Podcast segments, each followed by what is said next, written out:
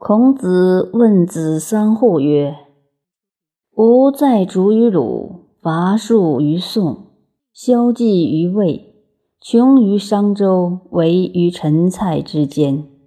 吾犯此数患，亲交一疏，徒有一散，何与？”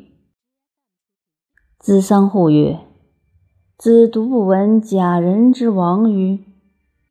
临回弃千金之璧，复赤子而趋。或曰：“为其不与？赤子之不寡矣。为其累于？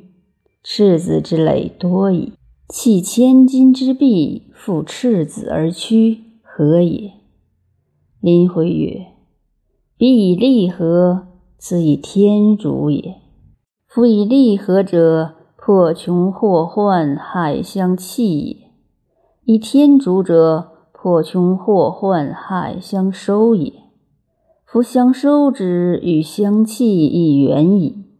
且君子之交淡若水，小人之交甘若醴。君子淡以亲，小人甘以绝。彼无故以和者，则无故以离。孔子曰。敬闻命矣。须行襄阳而归，绝学捐书。弟子无异于前，其爱亦加进。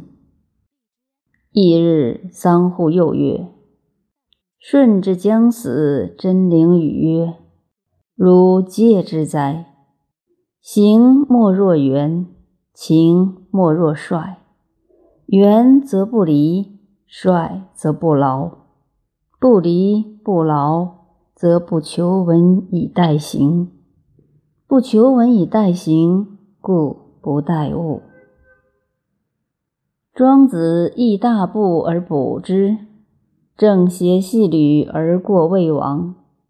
魏王曰：“何先生之备也？”庄子曰：“贫也，非备也。